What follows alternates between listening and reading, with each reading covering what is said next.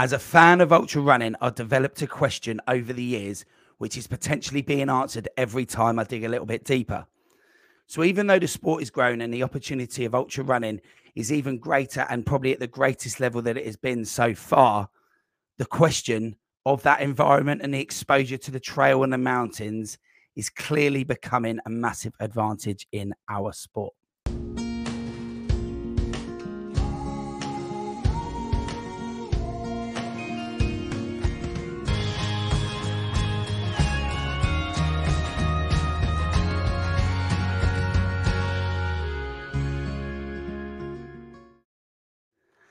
Hello and welcome to the Ultra Running Podcast with me, Coach Marshy. I hope you're all well and I hope your training's going well. Do keep commenting on our podcast and let us know because it's good to follow your journeys. Because those of you that are now regularly commenting on episodes about how you're getting on, it's nice to follow where you're at.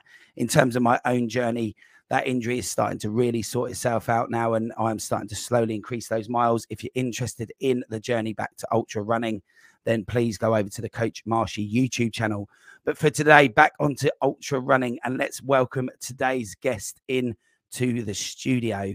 So, hello, Charlie. How are you, Charlie? Good morning. Yeah, I'm, I'm, I'm good. Thank you. Good. It's great to have you on the show, mate. Um, let's just explain to the guys. I'll give a real quick explanation. We met by complete chance at the UTS in 2022 in Wales. Um, you guys were about to do the 100k and i think it was the night before that we met and you guys were polite enough and kind enough to be collared to do the the opening segment of the uts special on location um, episode. So firstly thanks to to you guys for doing that you Ree and jack. That was really appreciated. No um, welcome to the show mate. You uh, you're you're new to podcasting so this yes, is probably the first time you've done it. Um, let's settle you down then and get you to tell us and the listeners who you are, where you're from, what you do sort of as a day job, what your involvement in running is, and let us know a little bit about yourself. Okay, um, so my name is Charlie Allington. Um, I live in North Wales and have done for about the last 11 years. Um, I work as an outdoor instructor, part time outdoor instructor, part time carpenter. Um, and so that's kind of my day job um, working with youngsters mainly, kind of, you know, the sort of things like canoeing, kayaking, climbing, going on the hill, coasteering, sea level traversing, gorge walking, and kind of all those sorts of activities. So we're very um, on my feet job. But at the same time, like I say, I, I, do a bit of carpentry work on the side just to get a bit of a breath from uh, working with kids. Um, got into running probably about, about 15 years ago um, when I was at university. Um, through cycling and triathlon more than anything. Um, so I kind of I followed that triathlon scene, did a few Ironman races around the 2013, 2014 uh, sort of time. Um, kind of fell out of love with that a bit. Um, not the best swimmer. I'm a okay cyclist, but kind of always um, always really loved the running and kind of then focused in more on the half marathon marathon kind of thing and that kind of ventured into the more mountainous fell running side of things, and that's kind of where the ultra running kind of came in. Probably about three, four, five years ago, really, and uh, ever since they've been kind of taking it more, slightly more seriously, but never too seriously. So that's kind of yeah, yeah. So let, let's unpack that a little bit because there's there's lots that I want to talk about and lots that I want to ask you, but specifically about some of the bits you've just said there. So, um, mine and your journey in terms of maybe how we then transition from triathlon to ultra running is is sort of at the same sort of time I did Ironman in 2015. So I hear you about the falling out of love bit um, with triathlon.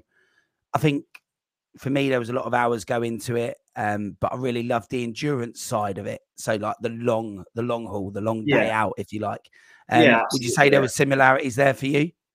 Um, yeah, um, the training's hard. I found I found I found I was losing time with friends a little bit. It's the early hours, the early uh, you know falling asleep on your mate's sofa kind of thing when you're meant to be at a social event, and three events is is quite heavy. Um, and so yeah, I like running because it's you can pick it up and go.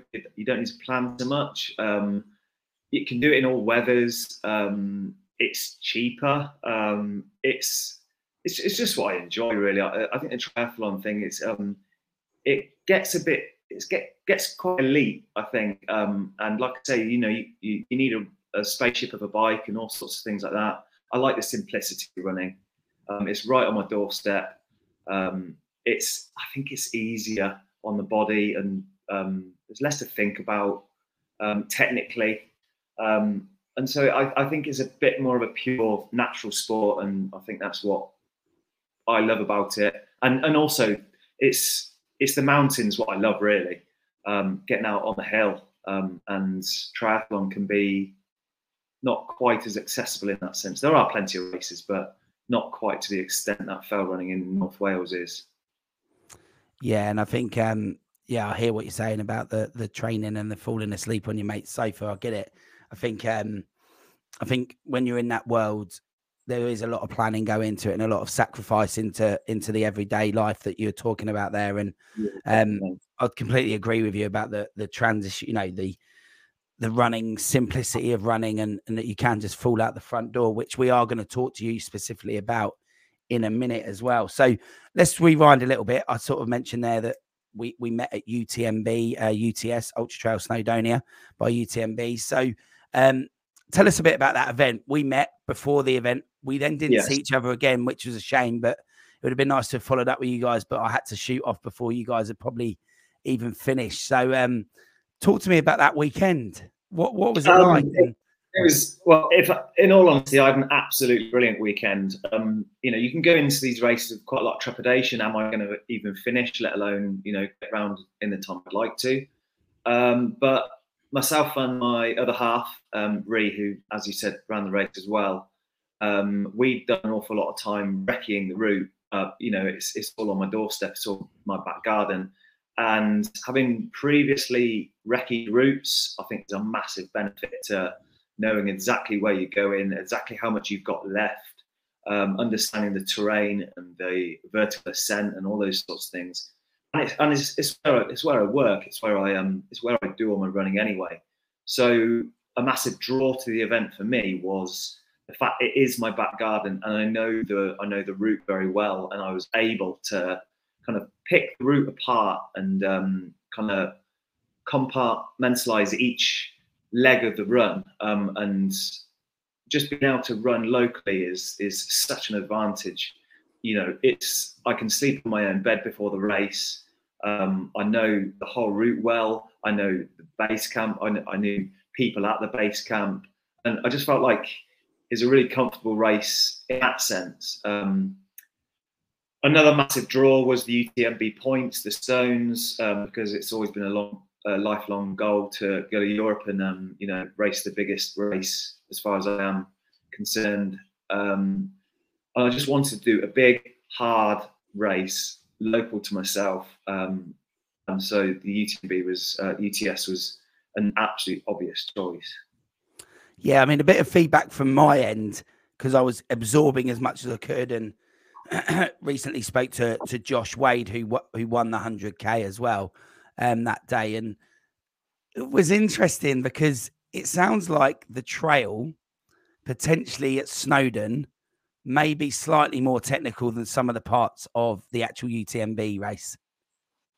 Yeah, I, I, get that impression. Um, there, there are a few places what are proper rough and uh, rough and rugged and uh, and, and tough. Um, I believe a lot of the UTMB route is um, fairly manicured trail, um, but again, this this this only um, this only attracts me to the race more because that's kind of probably where I'm at my strongest is kind of the the far more techy ground um, coming from like a climbing, scrambling, like mountain background.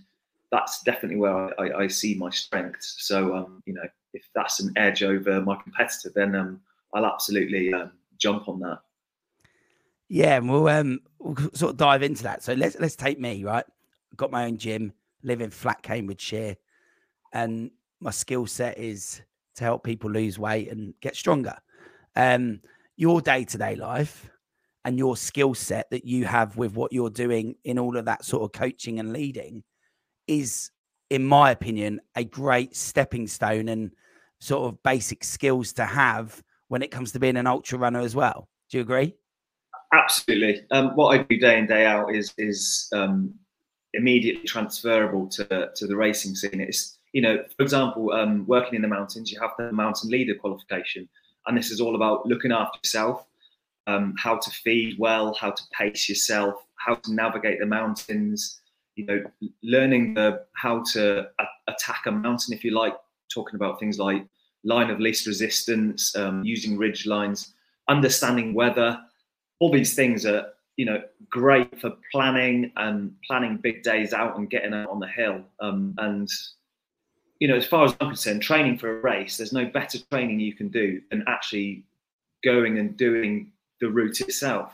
You know, when I used to climb, I used to like the idea that I could go in the gym and if I can do 20 pull-ups, then I'm going to be better on a climbing wall. But I, I don't think it quite works like that. I think I think you need to be doing the very thing that you want to get strong at to be strong at it. You know, if if you want to run a fast, fat half marathon, well, then you need to be running fast, flat roads to be yeah to be doing something like the UTS, which has got 23,000 feet of ascent in it, your training needs to be on the mountain, on the hill, doing those big, big climbs over and over again. There's there's nothing that's going to get you faster and fitter and stronger than the the actual terrain that you're racing. Yeah, no, that specificity is really important. And um, you know, when I when I met you guys and we asked that question, and I said, "Oh, where you're from?" Thinking you were about to tell me that you've driven for hours, and you were like, "Oh, just round the corner." Um, yeah, you know, living in that environment is is always going to be great because you know, um, I was talking to to Josh last last episode, and you know, here in Cambridge, if I go if when I have been up at sort of a ninety mile training week, I'm lucky if I've got a thousand feet of elevation because it's yeah. just that flat. But out outside your front door, you, I'm guessing you go for a 5k and you get quite a bit of elevation. Uh, yeah, absolutely. Yeah, um, I, I, can't. I have to. If anything, I it's kind of the opposite for me. Is like sometimes I want an easy run, and I have to seek coastal runs and um, to get that that more recovery based run. Because if I run from home, it is it's immediately uphill, and you can't help but run on the trails. Like running on the roads where I live is is, is relatively dangerous because there's no path. Yeah, you know, I live in a, I live in a small village, um, no shops, and to get anywhere, you, you have to drive. Um, and so the running from here for me is absolutely ideal. It's yeah. straight out of the head. Yeah, no, that's really cool. I like the idea of that, and I'm going to ask you a few more bits on that in a second. But back to the UTS, um, probably about the time that you were reaching the top of Snowdon to come down for the last time. Yeah, um, I believe the weather got pretty warm. Um, the weather was great. Um, it was it was um, a nice contrast between it, it, had the atmosphere to it. It was cooler on the tops. It was hotter in the valleys. So you got it changing up, um, never too much. Um, I deal pretty well in in most conditions. Um, I'm I'm good. I'm I'm good with uh, knowing what kit I've got, how to use it, um, and I'm also I'm pretty savvy again, due to working in the outdoors, I'm pretty savvy to knowing if you're cold, there's no point saving your layer. You need to put your layer on to stop yourself getting more cold. Um, and you know, like I say, good windproofs, good waterproofs, and they make them make a difference. They can be they can be lifesavers. Yeah, and that, that exposure that you have daily to that, you know, you're doing that and you're teaching others that. Um, yeah, it's looking out for the warning signs, I guess. Um, I'm, I'm, I'm pretty quick at um, it's as, as a colleague of mine says, one stitch in time saves nine. It's about seeing that. It's, it's same with um, food. You need to be eating when you're not hungry, kind of thing. Yeah. You need to put your jacket on before you need it. It's it's that yeah. kind of it's being being savvy, and I, I, think you only get that from just doing it a lot and um, that experience, and that exposure to it on a regular basis. Yeah, and if if we just rewind to your answer um, on the UTS special episode on location episode, you said, just to quote you, I'll paraphrase though, you uh you, you said you were thinking about the guys that had been out on the 165 that had obviously been cancelled and you're glad that you weren't out there on the 165. The weather was pretty dire on that Friday night. Um, but by the time you guys started at 4 a.m., it would kind of just, I think it just about calmed down a little bit. It was, it was still raining, but the wind had completely dropped. Those, those guys were um, yeah, uh, it wasn't meant to be as bad as it was. And I remember sitting in the valley when we were on sign up and um, thinking the weather was pretty crap there.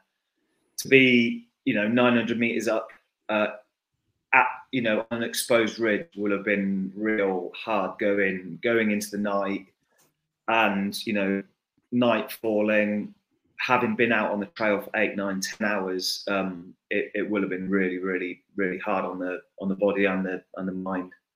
I can yeah. I can see why they pulled it. I would have been gutted if I was them, but um, yeah. they they did it. They, at the end of the day, um, their job is first and foremost to keep everyone safe. So it was it was the right decision. But we lucked out in the sense that our weather was a lot a lot better. But did it leave the trail perhaps different to what you might have thought in July? Was it wetter? Uh, I, I, actually didn't wear the shoes I was intending on wearing, so I, I wore a, a heavier um, heavier lug um, um, usually I would have gone with um, a more alpine shoe, but I, I wore a, a, a, deeper a deeper tread fell shoe for the whole race, and um, I think that's a massive advantage because a lot of the downhills were very wet, and I did I did overtake quite a lot on the downhills. Um, so yeah, I, I kind of I knew what to expect uh, again from um, from just just experience, I guess.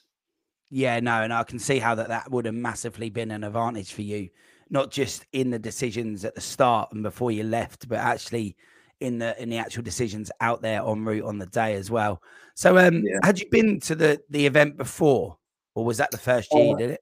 No, first first year at the event, um, first uh, first UTMB series event. Um, no, I, I, I obviously been to the location, but I, I have not attended a, a, a UTMB event before and um, we're not associated to them in any way. Mike has been on on the show, and he was kind enough to give us a, a media pass on the day, which we're very grateful for. But sort of any anything for the listeners about how it was ran as an event and, and the organisation and the the setup there.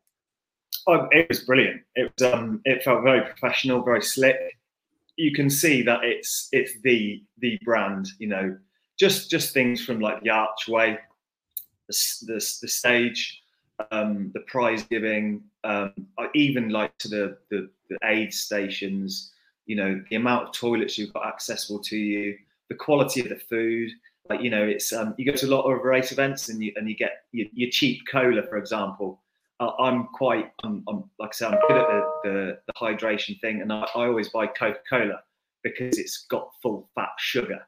Um, yeah. and it was it's the proper Coca Cola. It's, it's little things like that that you really do notice. Is um, it's very well staged. The prizes, um, my my uh, my other half got second in the female category, and she won a beautiful ceramic vase locally made in Llanberis. Uh, and just it's you know little things like that really really make a difference. So it was a it was a beautiful event. It was um, very well put together.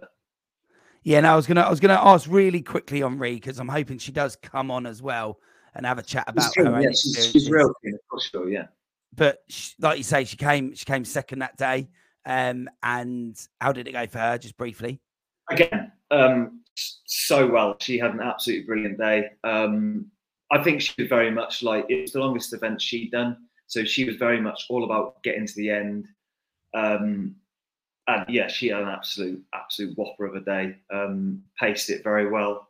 Uh, enjoyed it a lot more than she expected. I think. I think the suffering didn't kind of take over too much. Um, she's a smart, she's a smart girl, and she's she's tough as they come. So um, for her, I, I never had any doubts. Um, she obviously would have done, but um, no, she had a she had as good a day as I did. We both no, brilliant. It. So where, where does that leave you both with uh, with Chamonix? You know, what are you putting your name in the hat for yourself? Well, she's gone and bloody well herself an automatic entry, hasn't she? Because she got second place. so um, she's on CCC. Um, I've got to. I've got. and is that for this year? Does she get CCC this year? No, it's, it's um, that that's in about three weeks, I think, isn't it? Yeah. So it's uh, next year. It's, um, she's she's taking next year. And, and so I've got to make my application. Um, so myself and Jack, who we did the run with, who I began the race with, we're both going to apply to do the the UTMB, um, so the, the full distance. Whether I get a place or not is you know just down to the luck of gods, I guess. but I guess you're going to get to go there anyway next year, hopefully. Yeah, I just bloody hope I'm I'm going there to run and not support as much as I would support. I'd I'd, uh, I'd do it through gritted teeth. I um I, am not sure how well I do that. Be a lot of FOMO there, would there? There would be a a, a fat slice of FOMO. Yeah. Yeah, yeah. I get I get I get it. I totally get it. And uh, you know what a place it looks like on the you know my experience of Chamonix is is probably similar to a lot of ultra fans and runners is is via YouTube, um, and the the sort of eight eight deep in the crowd kind of thing. The idea of of being a runner there one day is just you know some of the sights at the top of those those peaks and you know it's, some of the trail. It just looks amazing, but you know, can we get there? Hopefully we can. And does this new system allow that? it is dreamy, isn't it? I've, I've, spent quite a lot of time in the Alps um, skiing, and I've been to Chamonix a fair few times, um, and just uh, it's, it's just massive. It's just big and big and scary, um, and, and proper, as proper as you can get in Europe. So, um, so yeah, it, it, it is the goal for, for, for good reason.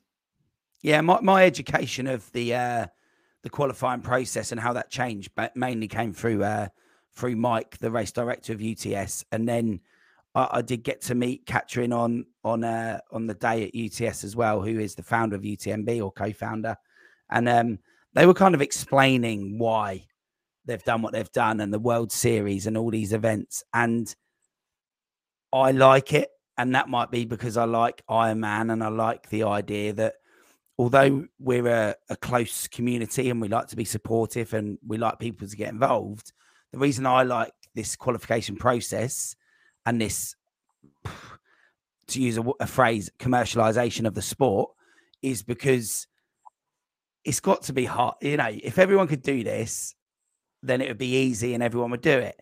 But it's not yeah. designed to be easy. It's not designed to be that way. It's not what UTMB has ever been about. It is it is hard. It does require a lot of dedication, a lot of work. And and I quite like this step that's been taken by UTMB it might not be fully clear what that step is yet, but the steps that they're showing that they've taken and this little bit of commercialization, I think it's probably going to help the grassroots more than it is going to hinder it. But I just wonder I, if you have any thoughts.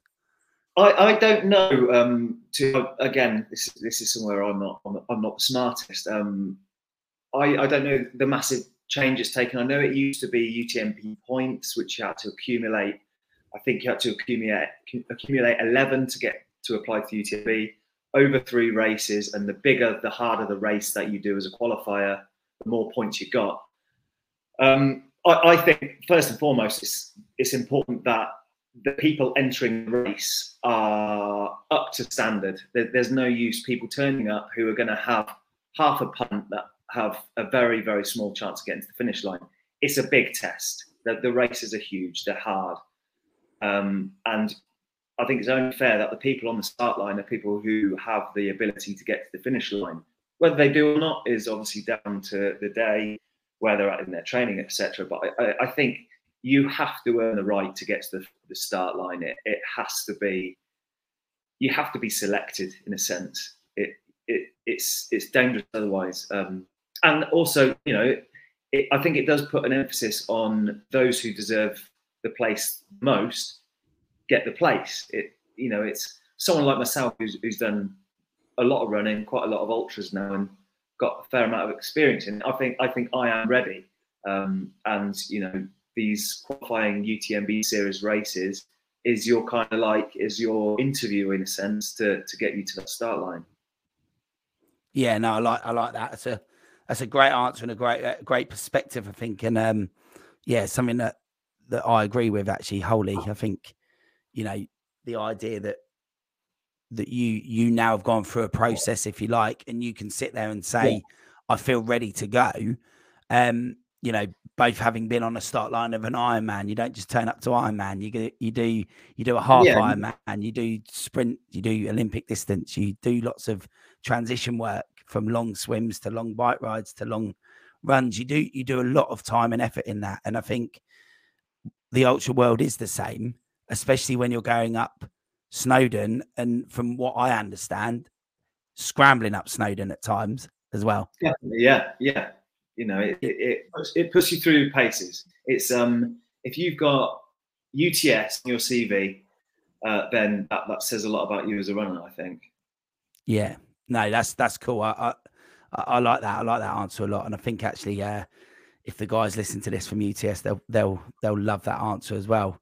I'll see what Mike thinks, and we're going to get him back on the show hopefully, and we can hopefully talk to Mike Jones again and talk talk about how it went and and what he thinks about that that transition now. So, just a couple more things on where you live and your day to day life.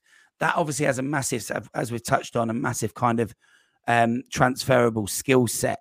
Um, so you're pretty active. You're getting a bit of conditioning in in your day to day life as well, right?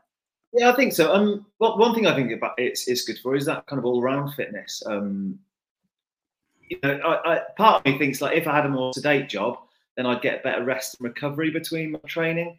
But I think the kind of the loading bags, the moving canoes, the motivating kids a lot of the time, and just that very active on my feet kind of kind of work.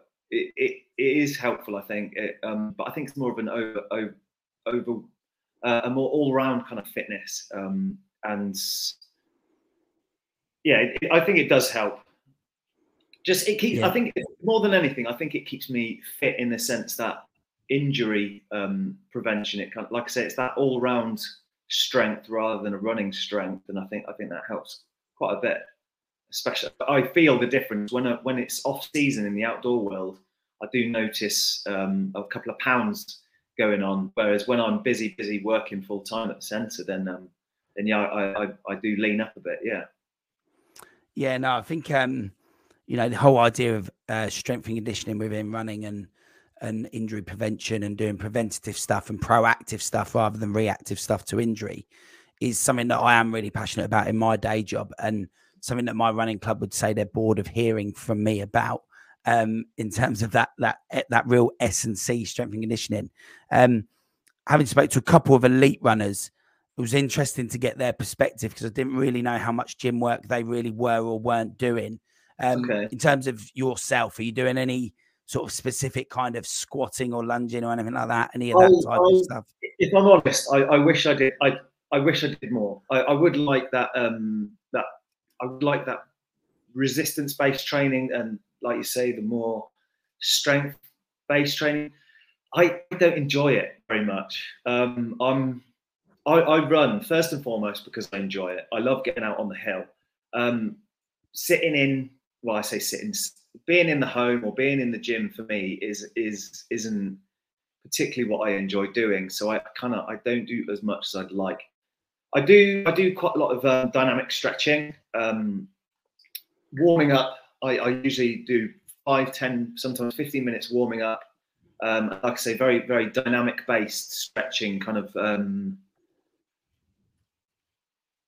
I stay away from the static stretching. It's very movement based. Um, just kind of opening up muscle groups, um, triggering kind of. It gets. Uh, I don't know how uh, sciencey or how um, airy fairy this gets, but I, I, believe quite a lot in the neurological um, connection between uh, firing up your muscles and then going out and using them. Um, so I yeah. think a lot of movement based opening, opening, um, opening your muscle groups before you're using them is is absolutely key. And I do I do try my hardest to warm down as well, and um, you know, uh, and I guess you'd call it a yoga Pilates esque um, acro yoga kind of approach to it without the spiritual side of things. I don't, I don't buy into that. I, I, it's, it's, very much about the physical, uh, physiological kind of side of things for me. But as for strength and resistance training, I do very little. Yeah, no, it's a really interesting conversation to get your perspective as well. Because if we tie it all in, and I'm, I would say, I think I'd like to think my clients would say that I'm quite a holistic trainer. So uh, we we look at the whole picture and and actually thinking about what you're doing day to day and you know you talk about the couple of extra pounds sneaking on and whatever and and then you're leaning up when you're doing more of it and you're more active again. And then you talk about that kind of you know the activation of those muscle fibers that you're using within running. Now yeah. if we go for a little run down the street and it's nice and flat it's probably not that important to be honest. It well it is important that we're warm but your range of motion, for example, isn't as crucial, right? But if you're starting off on a flat at, you know, the Slate Museum, running down the road, and then within a mile or so, you're then starting to really, you know, go up a, an ascent and you're, you're going to climb. Essentially, those activations have to be there. Otherwise, you're definitely going to get injured. So, from my kind of sports science background, I would be like, yeah, what a great approach Charlie has. That's brilliant. Like, people could learn from that. That's quite tangible in my book because you're going to get injured if you don't do that activation. I'm pretty certain that most runners that are picking up injuries is because they're not activating muscles, they're not warm, they're going too hard too soon or too fast too soon or whatever because they haven't potentially warmed up essentially. Um, I, you know, I, I, I see what you're saying. I, I think that's what really draws me to um, fell running. In the old days, I when I used to run the half marathons and the triathlon based stuff, like you said, you don't have that range of motion. It's more of a kind of repetitive um, movement, essentially, that you just repeat over and over and over again. Whereas fell running is so much more dynamic. You know, you're recruiting so many more muscle fibers, tendons, ligaments, muscles, etc., because of the ever-changing environment. I, I think I, I, like that.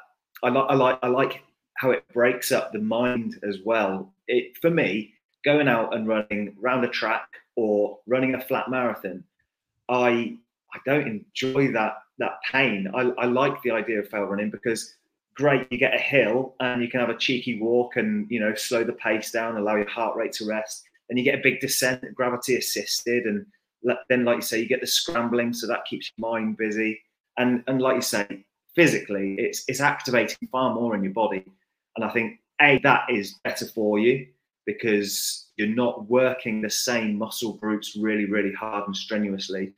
But also, it's um, like I, I, like the word holistic that you use. It's a much more holistic use of your body, I think. Uh, but the warming up, I, am a big fan of it. I, I can tell when I go for a run if I've warmed up because I'm more free, I'm more open. I feel like I'm, my body is more able to recruit the muscles Whereas if I don't do those warm ups, I'm, I'm not ready for it, or if I haven't recovered well from a previous run, if I hadn't stretched on my previous run, or I hadn't eaten well, then I, I do feel I, I, I, I, can feel that in my body with um, restricted movement, essentially. Yeah, yeah, no, I love it, love it, totally agree. Um, you know, I'm not, I'm not a preachy coach, but to all of our regular listeners, I'm pretty certain that all of our guests aren't wrong. So I think if our guests are all saying this and they've all got this experience in ultra running and whatever, I think for all of our listeners out there, there's some really good, tangible stuff there that Charlie's saying around that. And I think it's listen to that again and let it sink in that how important that is from a coaching perspective for me. It's really important. And, you know, cheers, Charlie, for that perspective because, you know, we're not here to preach, but we are here to try and educate or give a platform for people to to say what it is they do and how it can help others. And yeah, and actually, how many of our guests have got to come on before people really start to understand how important this is to to sort of their running and you know different perspectives. But actually, you're all saying the same thing about that kind of being ready and knowing that you're ready for a run. I think that's really important. So cool. We're just going to move on a little bit now. So I've got a question for you. If if we look at your Instagram, and yes. we look at we look at Ree's Instagram. In your bio, you've got at Dynafit. Yes. So, what is Dynafit? Who are Dynafit? What's your link to Dynafit? And is that T-shirt you've got on Dynafit?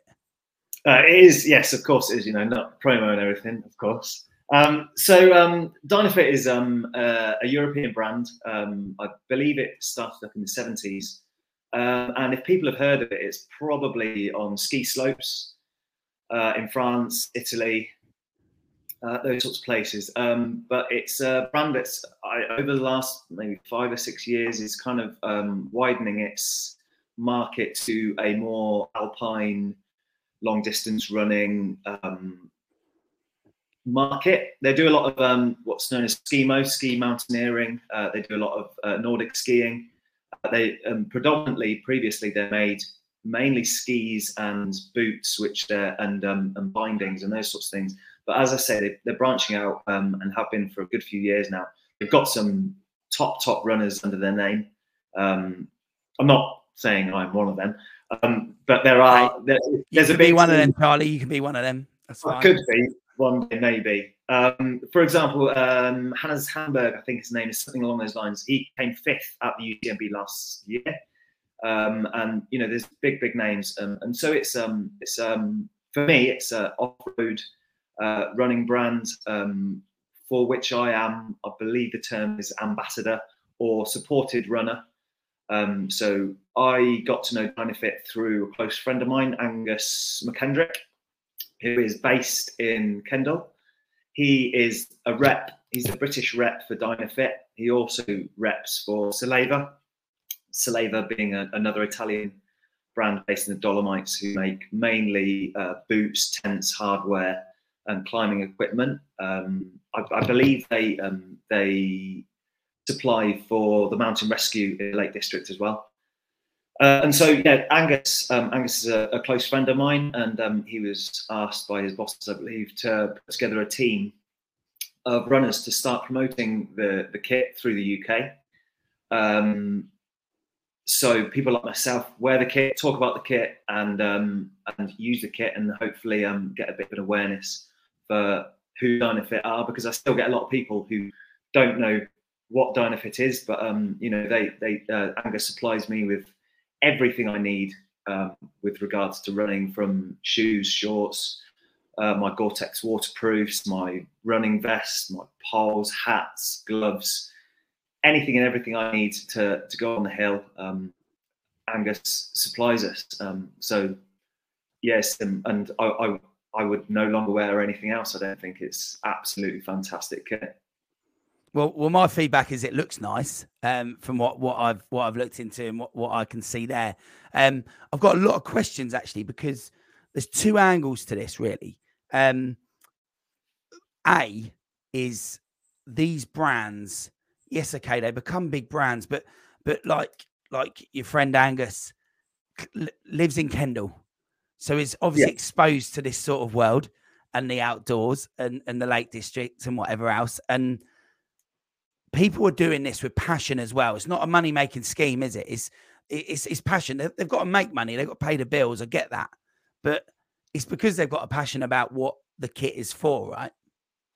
Absolutely, yeah. And, and you know, now now more than ever, um, I think making money through these companies and brands is is a very very tough thing to do. Um,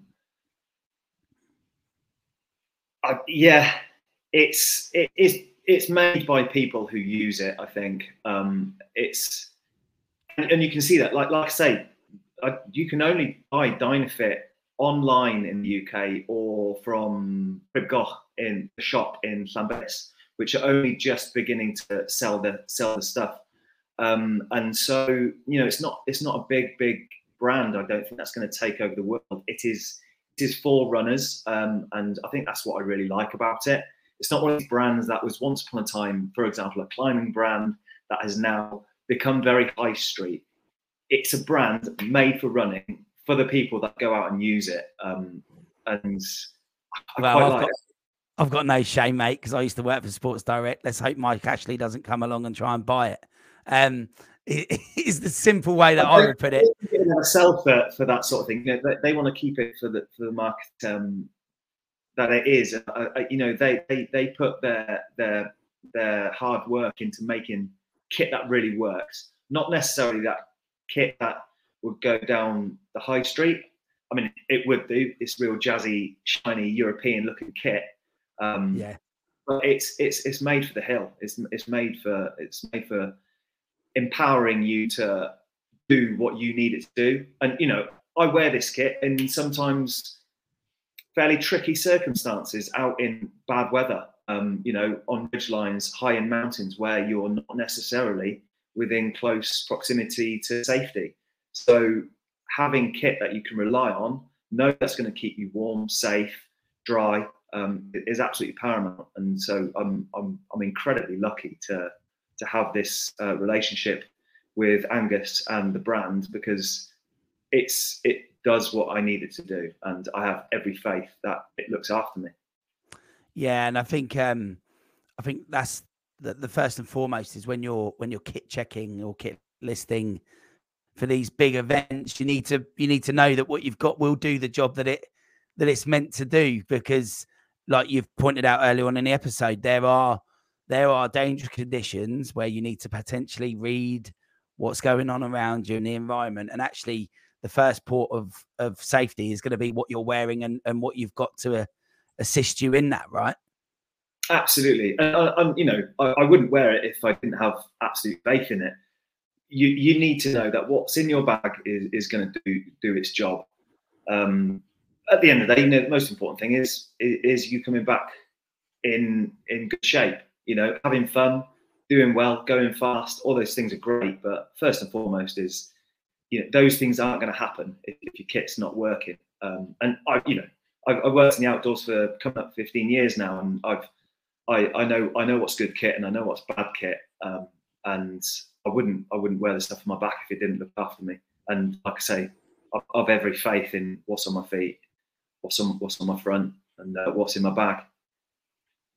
Yeah, no, that's really it's good to hear. And um, just from a more kind of, you know, you mentioned off off screen before we started that you you you're not you're not the biggest tech guy in the world, and you think you mentioned it on the episode as well that you're not you're not the biggest tech guy in the world, but um, just for anyone who's listening who is kind of maybe I'm I'm in ultra running and we do this podcast because I'm a fan and I had a long period of injury where I couldn't participate. So my answer is to interview people like yourself and and learn as much as I can and produce a platform for others to to absorb from.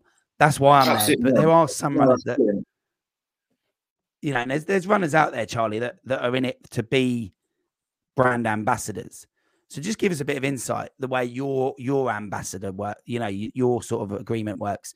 Are you just, as you've said, just getting given some kit to try out, and then you have to kind of just say, like, talk about it to people, or do you have to do uh, specific yeah, um, postings um, about well, it? Like I said, I, I think I'm possibly one of the luckiest people on the planet with regards to this because um, I'm not an elite runner. I, I, I do quite well. Um, you know, I, I, work really hard. I put I put big miles in when I need to, but I, I, I don't think I'm ever going to be that person that ever takes that extra step to to win the big big races. And I don't think I I, I want to do that. I, I'm, I'm I'm passionate about running. I love running. I love getting on the hill. I love being in the mountain. And for me, it's it's all about enjoyment.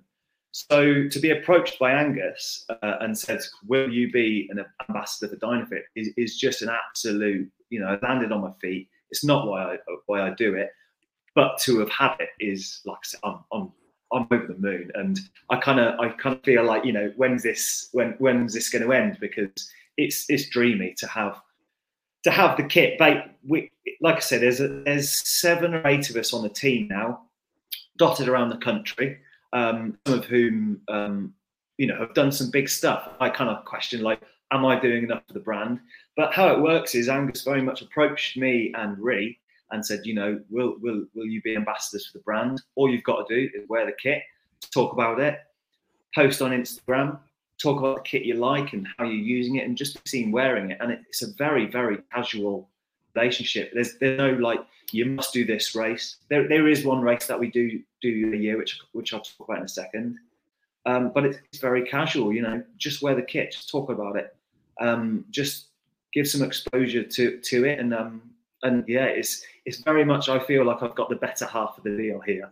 As I said to you at the start, I I in, downloaded Instagram when Angus spoke to me about this. I wasn't on Instagram before. He's like, one of the one of the deals is basically you need to put a post out every week or so, uh, just showing you wearing the kit in North Wales and um, you know talking about it.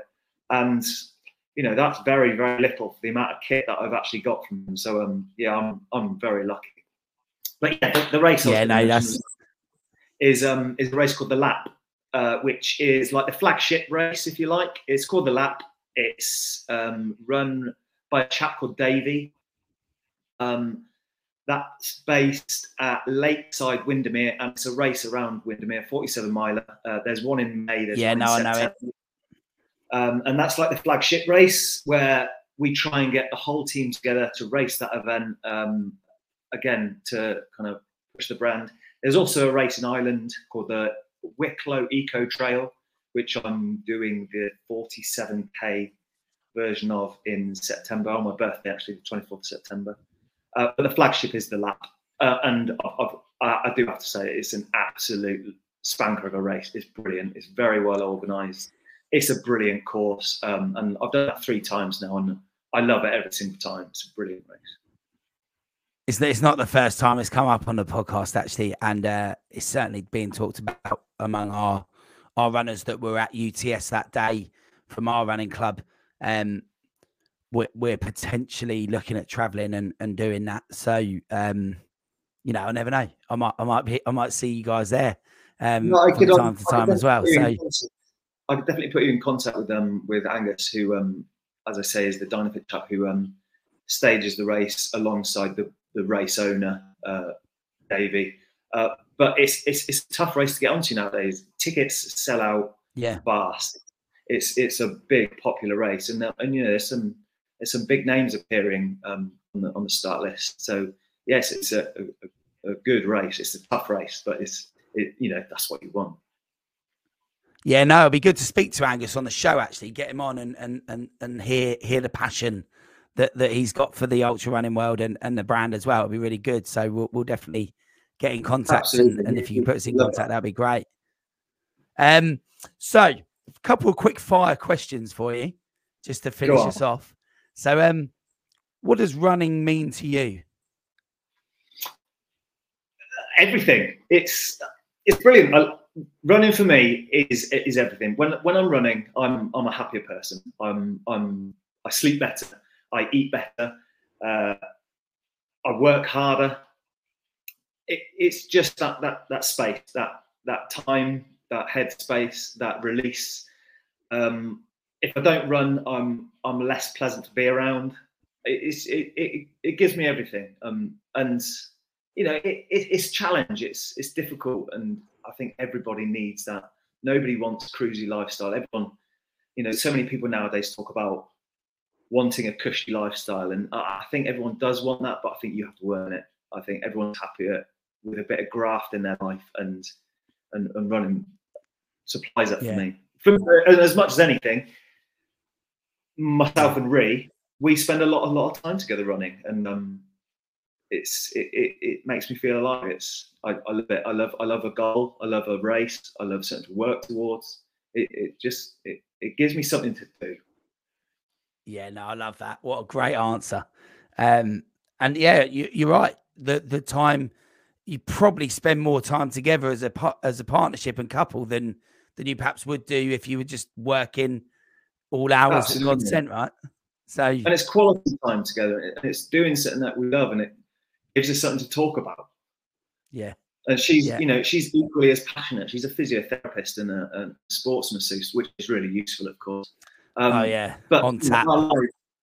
On tap, yeah, you'd like to think so, wouldn't you? But I'll tell you what, she's she's slacking off recently. is she? No, is she there? Is she there? Is she? She ain't I, wouldn't, I wouldn't dare say this if she was. yeah. No, but yeah, it, well, you know, of a weekend, um, going to the city and walking around doing some shopping is, is, is my idea of nightmare. And you know, going going out in the van and looking for some new trails and you know, going out running and emptying the tank and turning up to work on Monday knackered is is my way about going life. Not getting knackered by work. Yeah, and I tell you what, ultra runners, if you know, you know, it's one of them because yeah, we all love, we all love that on a Monday. So yeah, no, brilliant.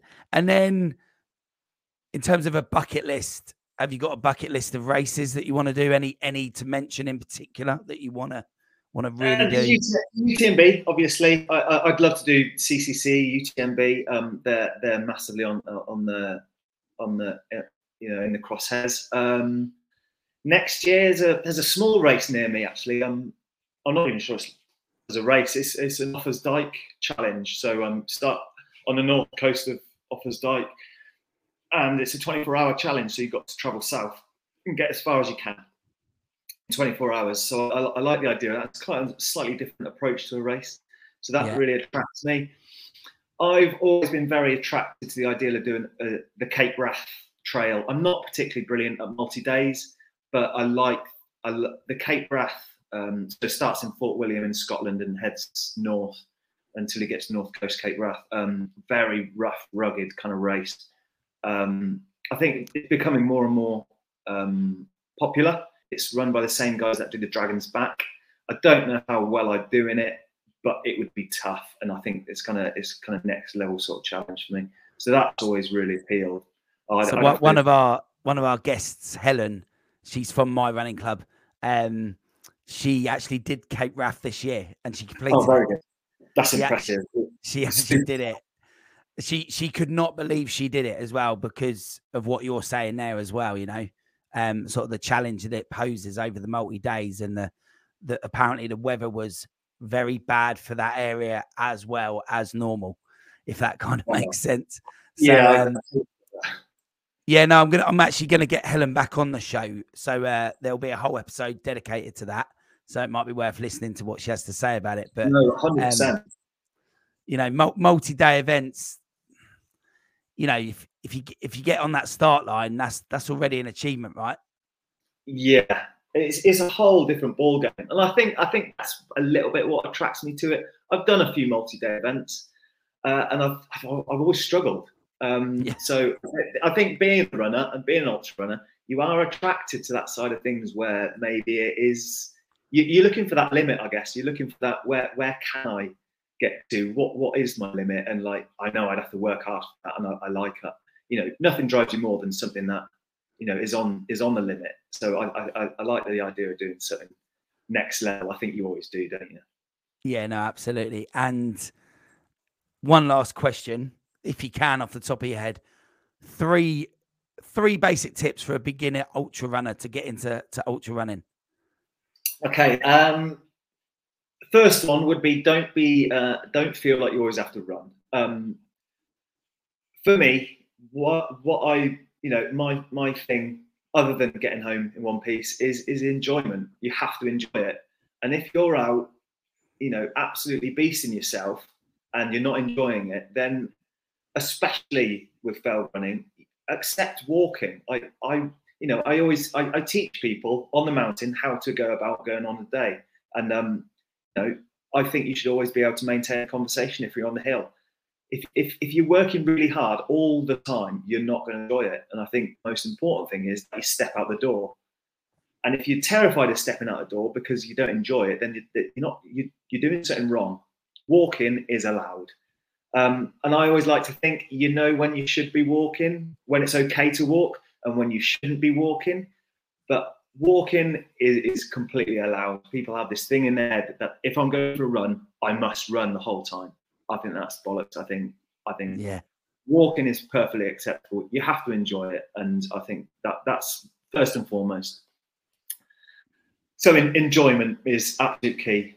I, I, think for me, my running has improved um, since running with Ree. The triathlon thing I did, I think I fell out of that a little bit because I did it on my own, and that only gets you so far. Ree drags my sorry ass out regularly, and I wouldn't be the runner I am today without her. So I think having someone, having having a hook, having someone that drags you out and gets you going takes your mind off some negatives, I guess, some you know the the the, the niggly bits, the pain. Having someone to go out and do it with, it, it just it it makes the experience more whole. It, it, it's it's more of an experience. I enjoy going in the hills much more when I'm sharing it with someone. Um, yeah. So yeah, first one is just enjoy it and walking's allowed. Second tip would be to find someone who's equally as passionate as you are and, and share it with them. Third tip for ultra running specifically, get good at eating. Get good at eating when you don't want to eat. I think one of my biggest skills in ultra running is my ability to eat when I don't want to. You see so many people bonking, hitting a wall, having a shit time because they haven't eaten enough. If you're if yeah. you're getting hungry when you're on an ultra run, then it's far too late. You need to eat when you don't want to. Regular and often, eat, eat, eat. Whatever goes in doesn't matter what it is. You can you know talk carbs, etc., etc., etc. If, if you're not putting it in your body, it's, it's it's worthless. So you just have to make sure you're eating. Yeah, no. So so uh enjoyment, like-minded people slash community and then learn to eat. Yeah, nutrition. Nutrition is key. Yeah, no, awesome. They are they are three great tips that to be fair, I didn't know any of those things when I went into my first 50 miler, which was my first ever ultra round rounded round Ladybower in the Peak District in 2014. And uh I didn't know that you had to walk up hills. I didn't know that you had to eat in the first 20 miles. I didn't know that you had to sort of try and involve the people that are going past you and try and talk and make conversations. I didn't know any of this stuff. And had I have done, I don't get me wrong, I had a great day that day, but I would have had a much better day had I have eaten something in the first yeah. 20 miles. Um, there was, oh yeah, no, I can do a marathon without. I've done loads of marathons. I can do a marathon without eating. Like I can do that. What, yeah. What, no. what about the other half? What about the yeah. other 24 miles that were left? You know, um, so yeah, no, I, I, think that is that is key, and and I'm loving that that as a kind of three tips. That's really good, I think, for any new ultra runner to um take you know listen to Charlie. Charlie's Charlie's got it spot on there, and actually some of the earlier stuff he said as well. I think there's some real tangible stuff that people can apply in in their in their sort of training and their approach if if indeed ultra running is what they want to do. So um last thing, if people want to find out a little bit more about you, Charlie, or follow the the Dynafit journey or the or the Charlie journey, um, can they do that anywhere? Uh, I guess um, on my Instagram, I uh, plug in that. I've not done that before. Um, so yeah, my Instagram is charlie.allington.run. Allington is spelled A L L I N G T O N. Uh, and you can join one of the 156 followers I have at the moment. Um, so uh, yeah, do that because I'm I'm sure numbers in that area would really really do me well and uh, give me a pat on the back from the boss because 156, as far as I'm concerned, isn't very high. Yeah. Uh, and and yeah, that's it really. And um, I guess just look out for anyone wearing Dynafit and um, feel more than welcome to come and come and have a chat. And um, you know, I promote that. I, we always want to chat as runners. Are, I think half the reason we do the run is so we can just talk about it and all that stuff. So um, yeah, you know, I yeah, I mean, just people... on Instagram and, and, and at races. And like I say, the Dynafit team are dotted around the country. You know, we've got people in, we've got Pav in Scotland, we've got Ross and Joel, and uh, one of them in the Lake District. Uh, we've got Woody in London. We're all over the place. We're doing big races, uh, and so do just just come and have a chat. Uh, we're pretty friendly, most of us. Yeah, no, brilliant. You guys are great to approach. You uh, you got the short straw because I I just got my media pass from Mike at, at UTS, and you guys got the short straw because you were the first people that I came across as I walked out of the tent, and uh, you were kind enough to give me a, a, little interview and have a chat, and I threw you in the deep end, and you all passed with flying colours because you know, Good. like you said, yeah, we, we, like to, to chat. You know, we like to chat, don't we, as ultra runners? We Absolutely. yeah. And uh, you know, well, I think that that was kind of one of the jokes that one of my one of my running mates made. That uh, you know, to be fair, Marshy, you love to talk and you love running, so why not make a podcast about running? Um, you know, it kind of kind of makes sense, really. Yeah, so it's all it's all it's all what I need, really. No, it's not. It's all about the people, and it's all about a platform for for like you like you've done today. The the the information that you've shared has been absolutely priceless, and even for me, learning as we're going through it, it's it's still still something that I really enjoy, and and hopefully the the listeners um, have got the same out of it as well. So really appreciate your time, Charlie, and really appreciate you coming. Absolutely, my pleasure. Yeah, no, absolutely, and uh, hopefully we'll talk to some of your your Dynafit family as well, um, and and Ree herself as well. We'll we'll arrange uh, we'll arrange a time when the Commonwealth Games isn't getting in the way. Um, so you know, because I understand you guys have had a bit of fun there recently as well. yeah, yeah, uh, we watched the men's ten thousand. Absolutely brilliant. Yeah, no, I bet it was absolutely incredible. Awesome. So um, yeah, no, cheers, Charlie. Thanks for coming on. Um, so thanks to all the listeners that are listening, all those of you that are watching on YouTube. We really appreciate appreciate you coming on and having a listen. If you did enjoy the show, and there's anyone that you guys uh, think will enjoy what Charlie's had to say, if you guys could just share that to anyone via email, tag on Instagram, tag on social media, that'd be really appreciated. And um, hopefully we can all meet here again to discuss more on the Ultra Running Podcast with me, Coach Marshy.